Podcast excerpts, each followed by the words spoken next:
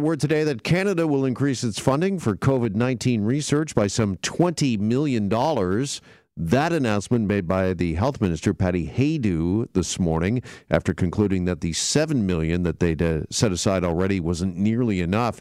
The health minister saying the applications for the initial amount were overwhelming. So again, the government government of Canada has dedicated another 20 million dollars in research funding to go towards uh, COVID 19. Meantime, as the coronavirus or COVID 19 spreads, uh, so do the conspiracy theories surrounding its existence. One outlandish theory was that the American government created the virus and unleashed it in China in an attempt to take down their growing economy there. But just why do the, these theories spread and who is behind them? Scott Radnitz is an associate professor at the Jackson School of International Studies and the director of the Ellison Center at the University of Washington. He looks into these things and joins us now for more here on Global News Radio. Scott, good afternoon, and thanks so much for joining us. Hi, thanks for having me. All right, first off, as somebody who looks into these things, studies these things, are you surprised by the amount of conspiracy theories that have appeared regarding COVID 19? Not at all. This is exactly the kind of event uh, that leads the spread of rumors, uh, sometimes with more or less accurate information, uh, but oftentimes uh, not, not, not very credible information, including conspiracy theories. Uh, diseases, viruses um, make people afraid. People can't see the viruses, and yet they get sick. Um, and when there's uncertainty stemming from the fact that this is a, a novel virus, it makes people uh, even more anxious. And so at times like this, it's natural for people's imaginations to run wild and for people to spread information that they hear, whether it's uh, good information or not. All right, uncertainty, fear, that certainly is fertile ground for uh, scammers, fraudsters, uh, people that want to spread uh, false information, conspiracy uh, theories. What is the, the biggest danger when it comes to this uh, for the average person?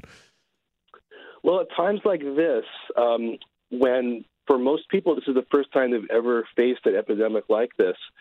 Uh, it's important to know what the best behavior is at, at these times. Um, and it's important to listen to public health officials because they've done the research. Scientists have studied, who have studied epidemics um, know what best practices are, and people who get the who get bad information might end up uh, hurting themselves. But a bigger danger is that they might end up hurting others and especially um, when people end up searching for a scapegoat as a way to deal with their anxieties, uh, innocent people end up suffering. This has happened throughout history. If you look at uh, the history of, of plagues in, in, medieval times in Europe, um, people would often scapegoat Jews. Uh, and it's typical, uh, again, at times of high anxiety when people are uh, exposed to bad information, um, that they, they lash out and uh, take it out on others.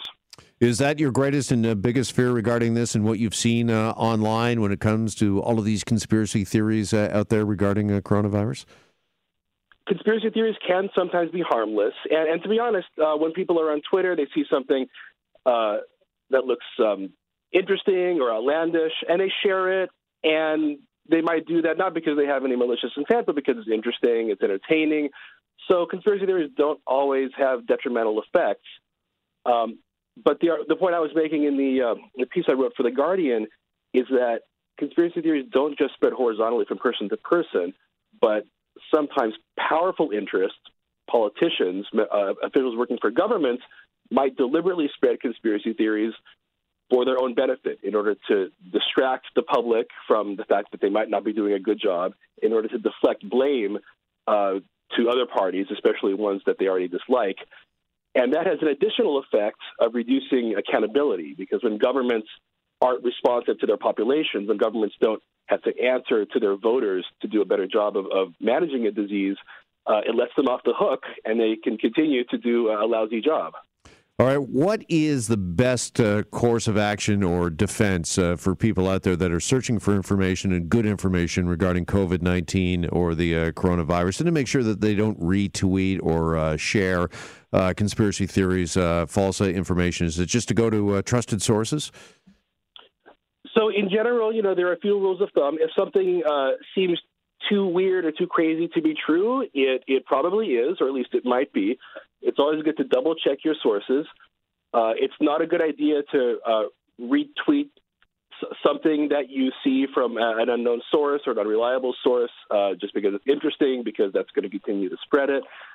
Uh, it's good to go to fact checking websites like Snopes or PolitiFact or factcheck.com.